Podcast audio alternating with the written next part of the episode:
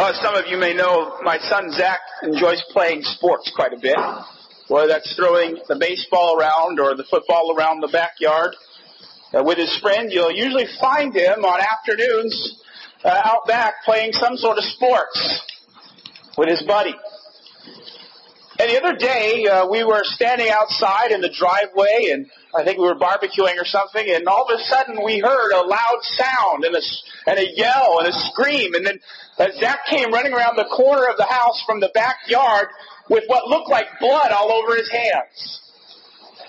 And we said, "Zach, what's the matter?"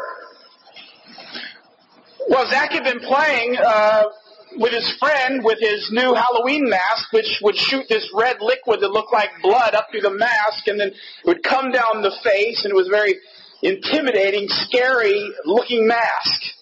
And apparently, in the midst of playing with it, accidentally, uh, the cord broke, or the tube broke, and this blood-looking substance came all, all over the place, on his hands and his shirt and his face and the ground around him. But if you didn't know any better, you'd swear it looked like blood. You'd swear it looked like Zach was running from the backyard to the front after he'd been playing with his friend, and it looked like he had blood all over his hands. Now, in this case, it was an accident that he had this blood-looking stuff on his hands. But if it had been a real accident, of course, he still would have had that blood in his hands. He still would have had that look of guilt. And that's the that's the way in which we are to approach this passage here of the cities of refuge, because what you see here is an image standing behind chapter twenty of this individual running toward the city of refuge with blood on his hands. And though it was accidental blood, it was still real blood. And so God, in His providence and in His mercy, established in the law that there would be a place to go for people when they accidentally shed blood and had blood on their hands, that they could go and they could find refuge, that they didn't have to suffer the penalty which was normally due to somebody who killed a fellow Israelite. As we turn to our chapter this morning, we notice, first of all, that those cities were cities of the Levites.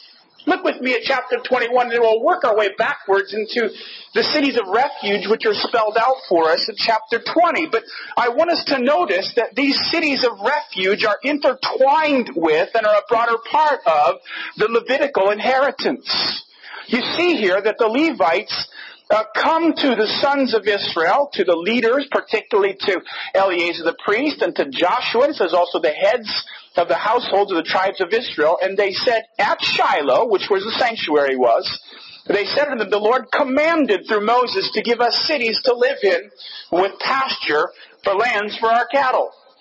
I notice here that uh, the Levites come and they claim a command. They claim a command of God, and that command of God is Numbers chapter thirty-five, uh, verses two and three, where the law said, "Command the sons of Israel that they give to the Levites from the inheritance of their possession cities to live in, and you shall give the Levites pasture land around these cities."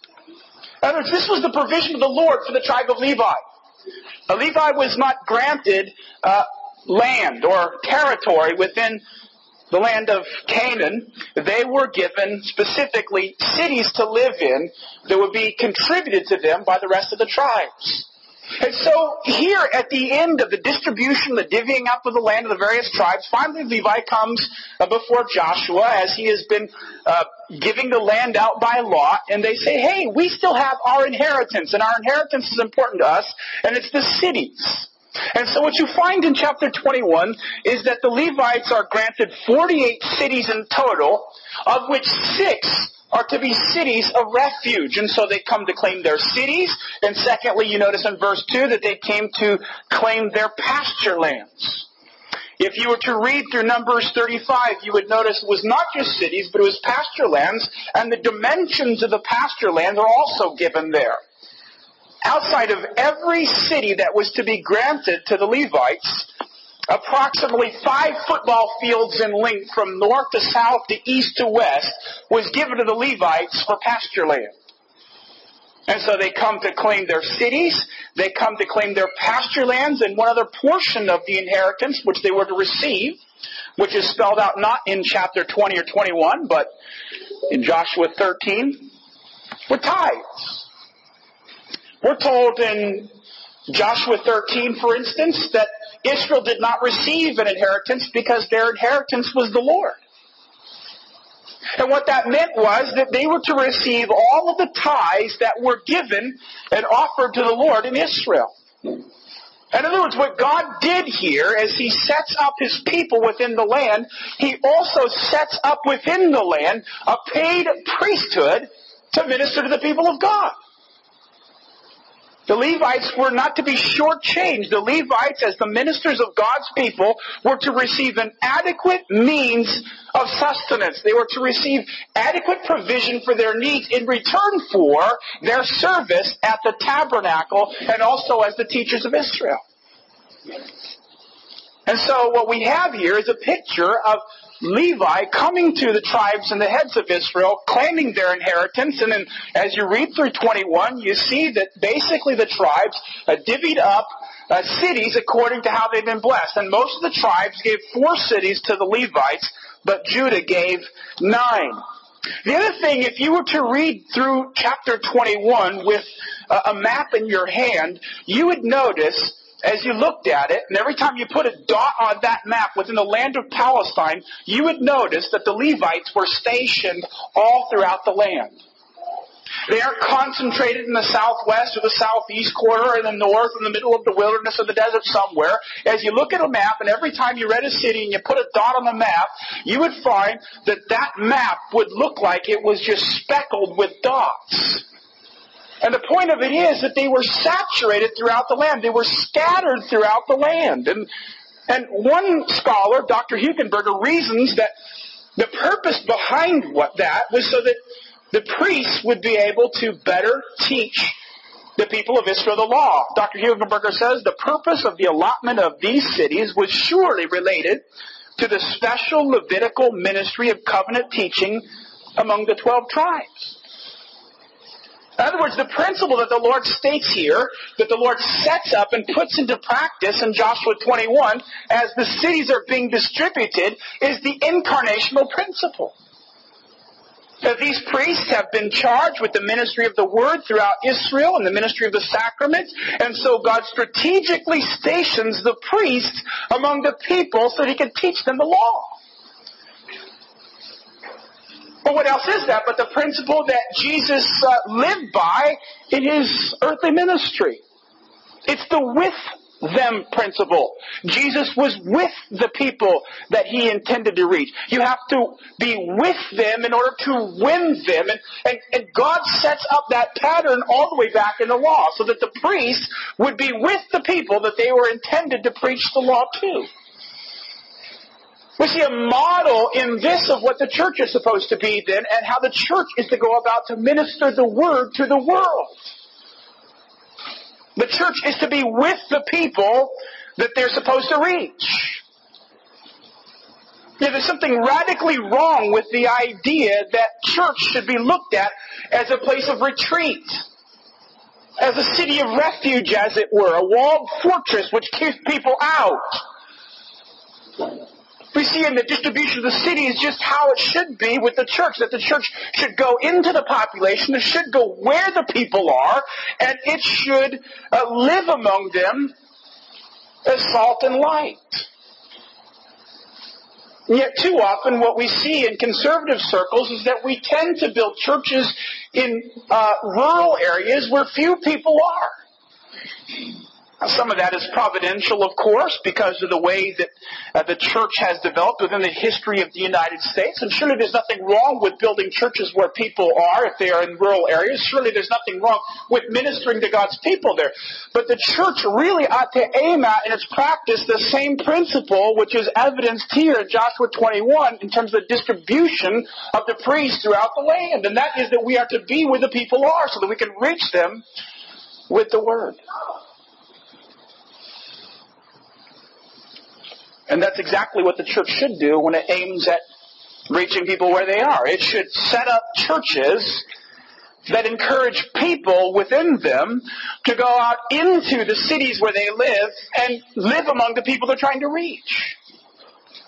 Yeah, there's something radically wrong with simply only targeting rural areas, but there's also something radically wrong with setting up churches within cities and then having people never leave the churches to go out into the world.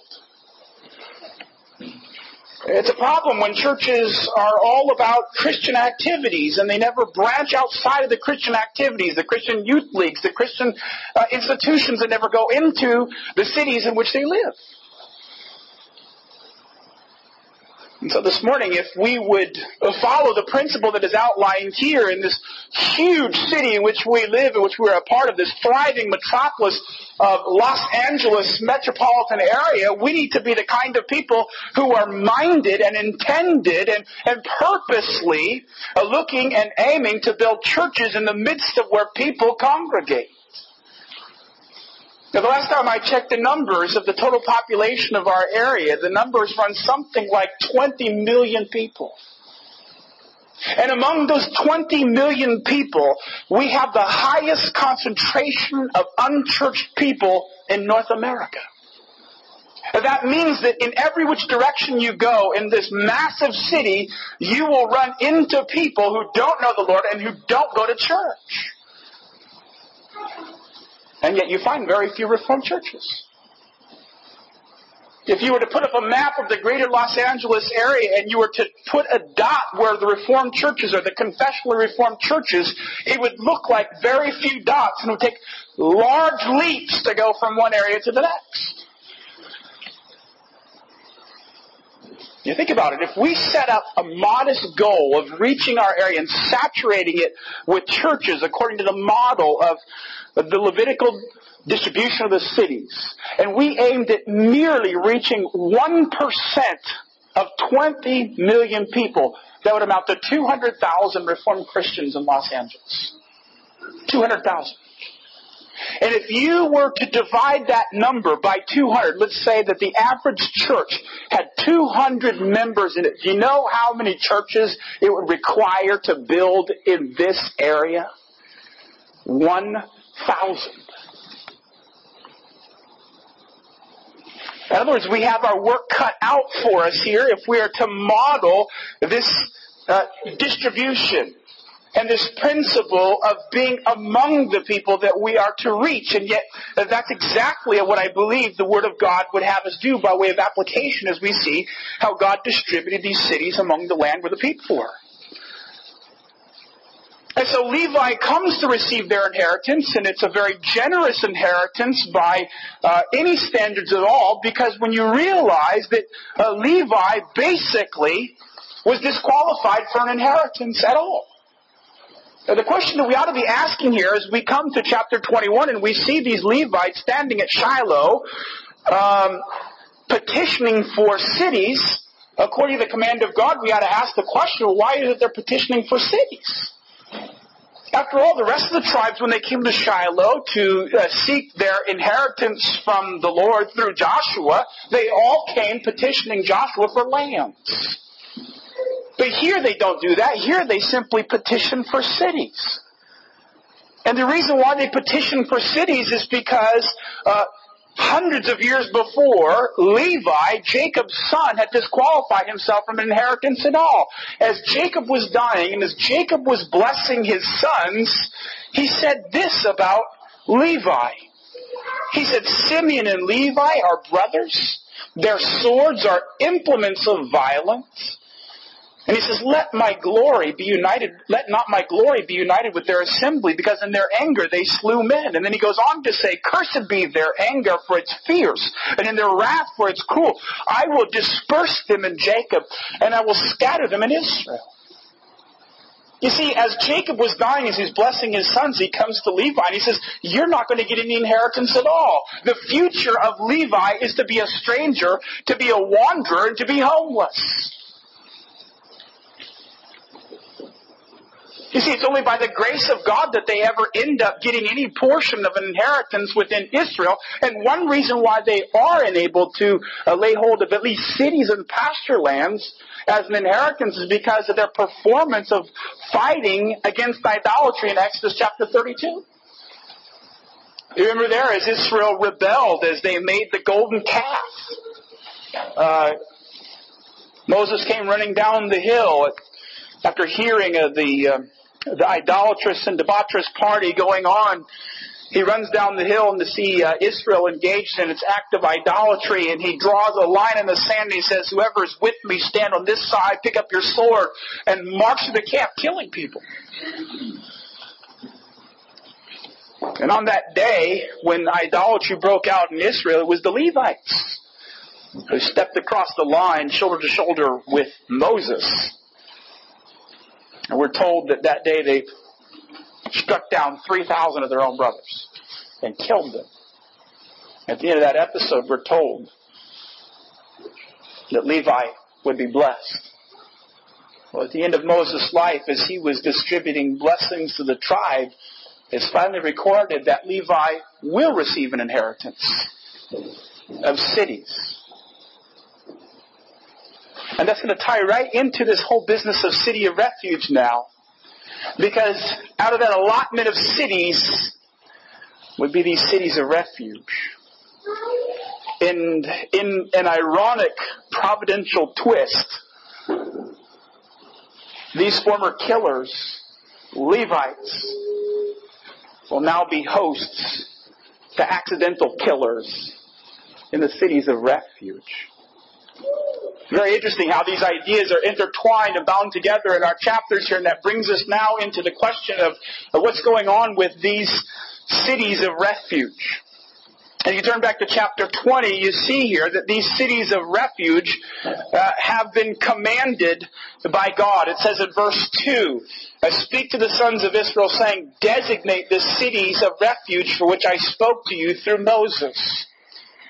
A number of times in the law, you will read about the designation of these cities. Initially, in Exodus chapter twenty-one, it appeared that the place of refuge would be the horns of the altar.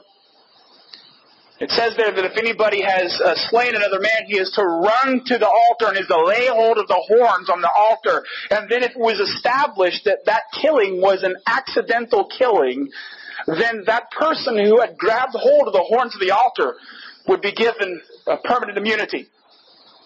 Uh, later on in Numbers thirty-five, uh, the Lord spells out in great detail uh, who may flee to the city of refuge and who may uh, properly and rightly and legally enjoy refuge there. Uh, Deuteronomy nineteen also spells out some of the principles, but uh, not as in great detail. So first of all, the law provided for these cities. And secondly, uh, the law provided that these cities would be strategically placed. If you read through uh, the various law codes on these cities of refuge, one of the things that you're impressed with is that anybody who really needed refuge could find it. Anybody who really needed refuge because of an accident, because of an accidental killing, could quickly and easily find one of the cities of refuge. On one side of the Jordan, on the east side, there were three cities strategically placed where the tribes were. On the west side of the Jordan, there were three cities strategically placed where anybody could find those cities and get to them within at least a day's journey. In fact, God went out of His way to make it easy for people to access these cities because He commanded that roads, good roads, would be built and maintained to all of the cities of refuge. Fascinating that the Lord would provide in that way. But here, as you come to our chapter, as you see how it develops these cities of refuge, it adds and, and omits certain things that you may find in other passages because it's assuming uh, that you would have some familiarity with the law on this. Uh, you see here that the first main thing that is referenced here about these cities of refuge is that it's a place of refuge for somebody who is being pursued by the avenger of blood. Look at verse five. It says, if the avenger of blood pursues him, then they shall not deliver the manslayer into his hand, because he struck his neighbor without premeditation and did not hate him beforehand. But you see here, these cities were designed to be a place of refuge for people who were being pursued. And the avenger of blood was most likely a, a closest male relative to the person who was slain. This is not vigilante justice. Uh, this is the evidence of a less organized uh, political system, basically. But the thing of it is, is if uh, your brother or your cousin was killed by somebody accidentally, that avenger of blood was obligated to chase down the killer, whether he had a chance to, to determine the facts or not. He was obligated under the law to track that person down and to kill him without asking any questions. And so what you might see here behind this is the picture of somebody who has gone out into the forest, as the law gives illustrations, of somebody gone out into the forest with an axe with his friend uh, to go chop wood, and the axe handle flies off in the middle of chopping wood, and the head lodges uh, within that person, striking a critical wound, and now that person is running as fast as he can to the city of refuge, and hot on his heel is this avenger of justice. And so when that person comes to the city, we're told in verse five, that city was to be a refuge for him, and then in verse six it spells out what kind of person can get refuge in that city. It says, he shall dwell in that city until he stands before the congregation for judgment, until the death of the one who is the high priest. And then the manslayer shall return to his own city and to his own house and to the city which he fled. And here we get into the issue now, who may take refuge and safety in this city? In order to get refuge in that city, you had to go stand before the elders, and you had to make your case right outside the city gates to see whether the elders were going to let you into the city of refuge. And the law specified uh, how those elders were to make the judgment. And they distinguished between two kinds of killing. They distinguished between the accidental killing, which we've just spelled out, as, as it wasn't premeditated. They weren't lying in wait. It was purely an accident, maybe an accident of negligence, but still it was an accident, and, and somehow that person dies. But then there was also the other concept, the other kind of killing, which was intentional murder. The law really gave us a whole series of illustrations to help the people who were set up to judge in between uh, these circumstances. And so if you read Numbers thirty-five and you want to check that out later this afternoon, you'd find that they give a whole series of illustrations of what constitutes intentional murder. They says if you struck somebody with an iron object so that he died, the murderer shall be put to death. If he struck him with a stone in the hand by which he will die, he's a murderer. He shall be put to death. If he struck him with a wooden object in the hand and he died, he's a murderer. He shall be put to death. If he pushed him out of hatred or threw something at him while lying in wait, and as a result he died, he shall be put to death. If he struck him down with his hand in enmity, as a result he died, the one who struck him shall surely be put to death. You see, the law wanted to make it clear that there are two kinds of killings. And if it's premeditated, if it's lying in wait, if it's with the use of an object, if it seems like there was in any way an intent to harm behind that action, then the person was considered a murderer and guilty of death. But the fascinating thing here, as you look at the description of this murder, what you also find is that the person who accidentally kills someone is still called or still uh, referenced with the same word for murder, Ratzah. In other words, the same word that is used in the sixth commandment, thou shalt not kill, is the same word that you find here in verses four and five about the person who accidentally killed somebody. In other words, even though the law distinguished between intentional killing and unintentional killing, at the end of the day, the law did not see anyone as innocent. Even though the killing was accidental, the law still considered that accidental killer a killer. And that brings us to the last point that we want to see here in the cities of refuge before we wind down with application. Because he was still considered a killer, even though it was proved that he didn't do it with malice or forethought or design, he had to stay in that city now in verse six until the death of the high priest. Then it says the manslayer shall return to his own city and to his own house. In other words, that indicates, first of all, that that city was basically designed to function as a prison. And as long as the high priest was alive, that person could not leave the city and have any expectation that he would come back in that city alive. The law was specific. It was clear that the moment that person stepped even five foot outside of the city of refuge, if the avenger of blood was there, he had every right to kill that person. So the city functioned in some sense as a, not only a place of refuge, but also a place of restriction, of sort of a prison house. But it says here, when the high priest dies, he's free to go back to his own home.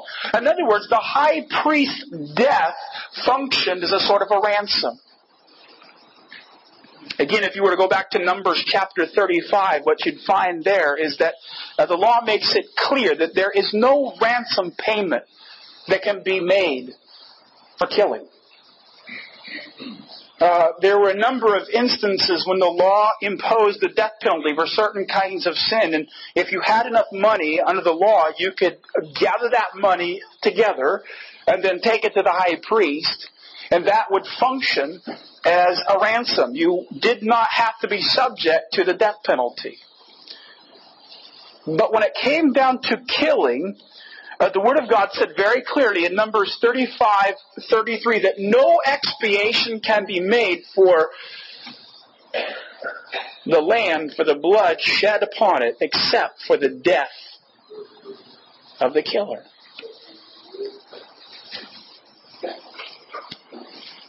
Blood had to be shed. And the argument from Numbers thirty-five is that whenever blood was shed, whether it was accidental or whether it was intentional, it polluted the land and it covered the land in corruption and pollution, and that pollution had to be expiated, either through the death of the murderer or, secondly here, through the death of the high priest. The high priest's death functioned like something of a ransom for that person. That high priest stood in the place as a substitute for that accidental killer. And God looked at that as expiation for the sin which he has committed. As you step back from all of those details here with the city of refuge and who may enter and upon what basis and, and how may be released, you see here as, as you step back from it that it's all designed uh, to weave and to, and to portray a beautiful picture of the gospel if you stop and think about it. Uh, A. A. Bonar, a great uh, Scottish preacher of the nineteenth century, first of all made a whole series of applications uh, concerning the gospel from this passage, simply from the situation of the cities themselves throughout the land. He argued, so situated were these cities that any manslayer, when pursued, might find his flight directed and his escape assisted by the very nature of the ground on where they stood. In other words, he says the very positioning of the cities is a type of the gospel freely held out. And then he goes through a whole series of examples of what he meant by that. He said, all of these cities stood in the plain so that anybody who was guilty could run to them swiftly and speedily. And they didn't have to go through the obstacle of climbing hills or going through difficult places to find these cities. They could swiftly run there. Further, he adds that all of these cities were, st- were positioned next to large hills so that from miles away it would be very easy for somebody who was running for their life to locate those cities. He also notices that all of the cities of refuge were easily accessible. There were no rivers. There were no major ravines or gulches or valleys. It was easy to get to them. They weren't obstructed. And so through all of these uh, details of the location of the cities, he basically argues that they are typologically pointing forward to the access that sinners have to the gospel through the Lord Jesus Christ. In other words, the very, po- the very position of the cities were a picture of the free offer of the gospel. He argued that the church should take notice of the positioning of the cities and their accessibility as an argument for them to make the gospel of Jesus Christ easily accessible to anyone who is seeking to find it. In other words, he says it's the church's obligation to remove any obstacles to Jesus Christ. It's the church's ob- the church's duty and obligation to so hold out the gospel to sinners wherever they are, that anybody who wanted to find Christ could find it. Or to put it in the language of the Canons of Dort, this gospel is to be preached to all persons promiscuously and without distinction. In other words, one of the lessons that we learn here from the positioning of the cities is the church's obligation to go out into the world, to wherever the people are, whoever the people are who need Jesus Christ, and to openly proclaim the gospel and to make Christ accessible to all kinds of people in all kinds of places. And to do that freely.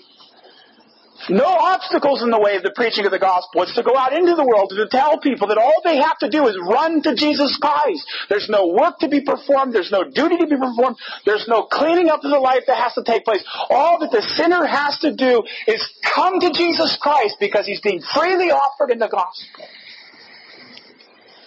And to hold out that gospel freely and sincerely so that all who would like rest because of a knowledge of their sinfulness can find that rest easily in the Lord Jesus Christ. So first of all, the cities of refuge typologically set forth the free offer of the gospel under the new covenant.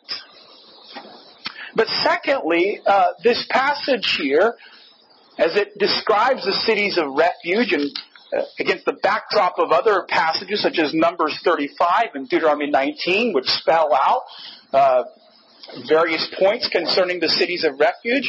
Uh, this passage also foreshadows or portrays the kind of person who may seek rest in Christ.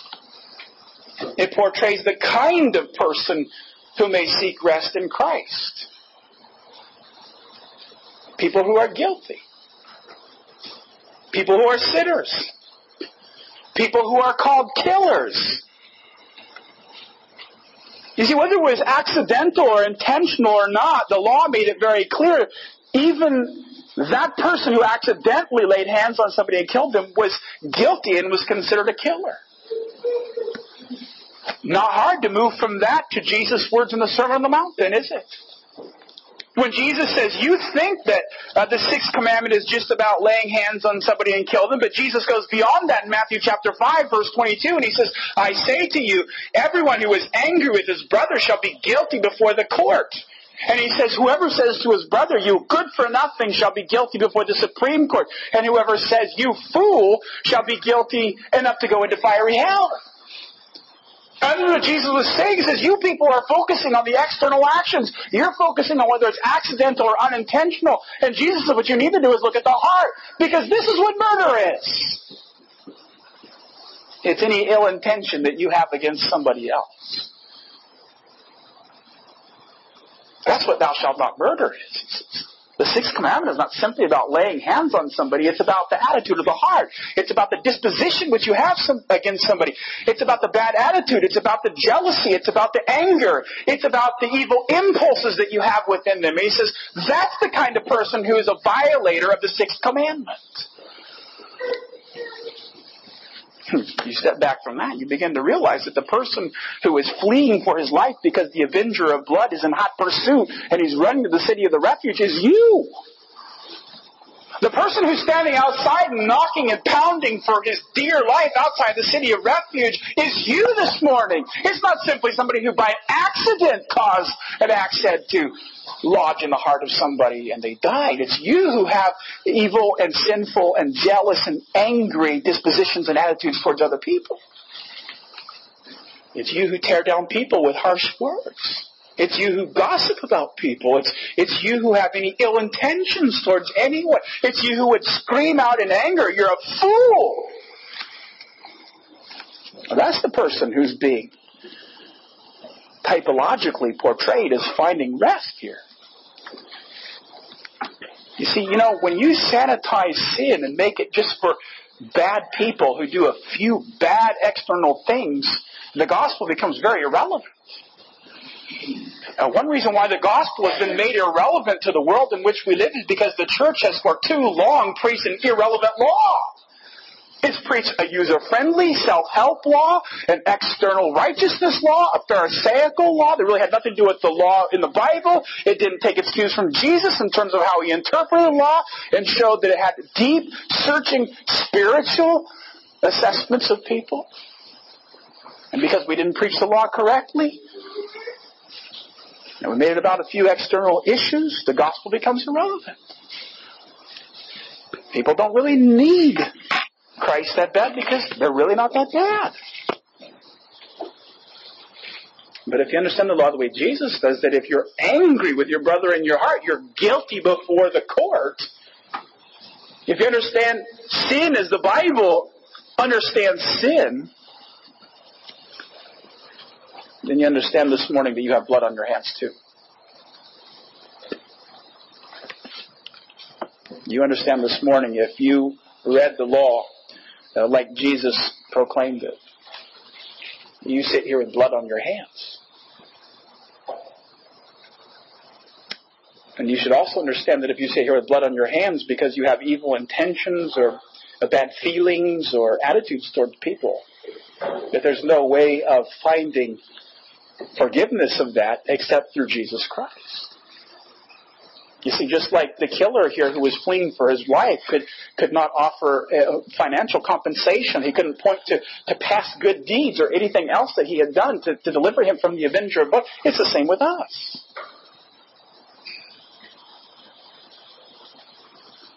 We understand the law correctly. We understand that this city of refuge is for us in Jesus Christ. And the great things that you see throughout the New Testament, too, when people start to understand their sins properly, is that they come to Jesus Christ, and it's fascinating to take note in the New Testament of the kind of people who find themselves around Jesus Christ.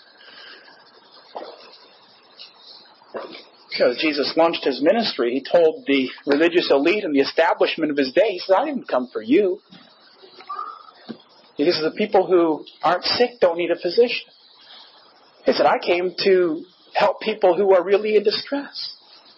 I came to, to help sinners. I, I came to offer life and salvation to people who knew they needed it. And so what do you find around Jesus?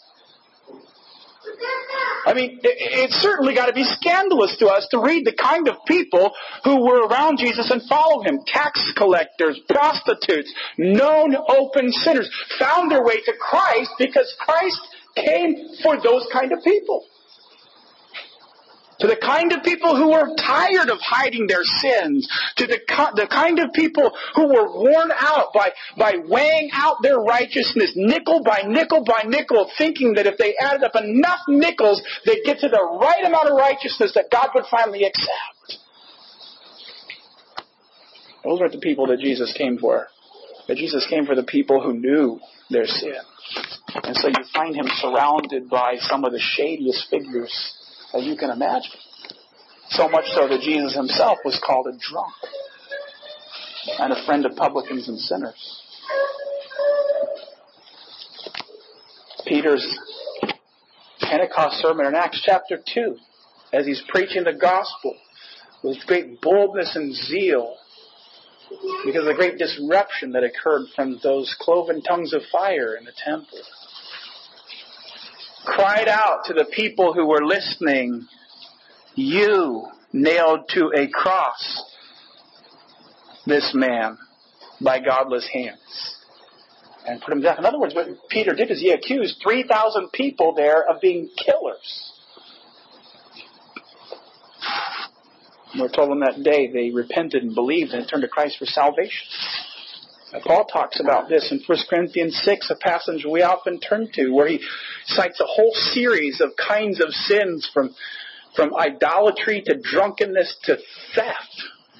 And he says, such were some of you. The fascinating thing is you look at the Bible and the New Testament, what you find is not a bunch of cleaned up, sanitized looking people. It's sinners. So we found refuge in Jesus Christ. Just like you see here in the killer who found refuge in Joshua twenty, in the city of refuge. People of God, the kind of people who came to this city, sinners or a type of the kind of person who comes to Jesus Christ in the New Covenant. The kind of person who is in sin is guaranteed salvation in Jesus Christ. And finally and lastly, this passage points to Christ and his gospel most directly and most obviously in the connection made in verse six, that the person who finds refuge in that city will be released upon the death of the high priest. And we already explained to you the rationale behind that, because the priest's life functioned as a ransom for that person's life. But how much clearer picture of the gospel could you possibly receive than the high priest's life being seen as a ransom for a sinner? That's, that's the gospel summarized in the New Testament. How many times do you come across the apostolic summary of the gospel as Christ died for you? No better passage to illustrate that than Romans chapter five, verse eight. God demonstrates his own love toward us in that we, while we were yet sinners, Christ died for us. I don't know how you can come with a better picture of that. In Joshua chapter twenty, verse six, the high priest's death functioning as a ransom for a killer. That's what Paul is saying in Romans five. While you are yet killers, while you are yet sinful, while you are yet idolatrous, while you are yet selfish, while you were yet living in sin, Christ died for you. You see, Christ is the fulfillment of this refuge. He is the fulfillment of that high priestly death as a ransom. He is the one who delivers and redeems and frees us from sin and its penalty. And so the obvious call of the passage for even Christians as they walk away from this is to embrace the refuge. And not an Old Testament city scattered on the plains of, of Palestine, but Christ. To flee to Christ. Even sinners are to do that. Even Christians are to do that. My favorite phrases in all of the confession is in the Canons of Dort, chapter five, article two, where it says, in view of the sins which still cling to us, Christians ought to humiliate themselves daily and then flee to Christ as a refuge. Are you doing that? You are to flee to Christ as a refuge. And just as those Old Testament killers who received refuge in that city, not by compensating for it, so this morning we must be realized that we receive Christ not by being compensated, or not by compensating God by our good deeds or our prayer lives or our devotions or our good family values. But we cling to this refuge by faith. May all of us this morning cling to this refuge and flee to this refuge and hold fast to Jesus Christ and to him alone. Let's pray.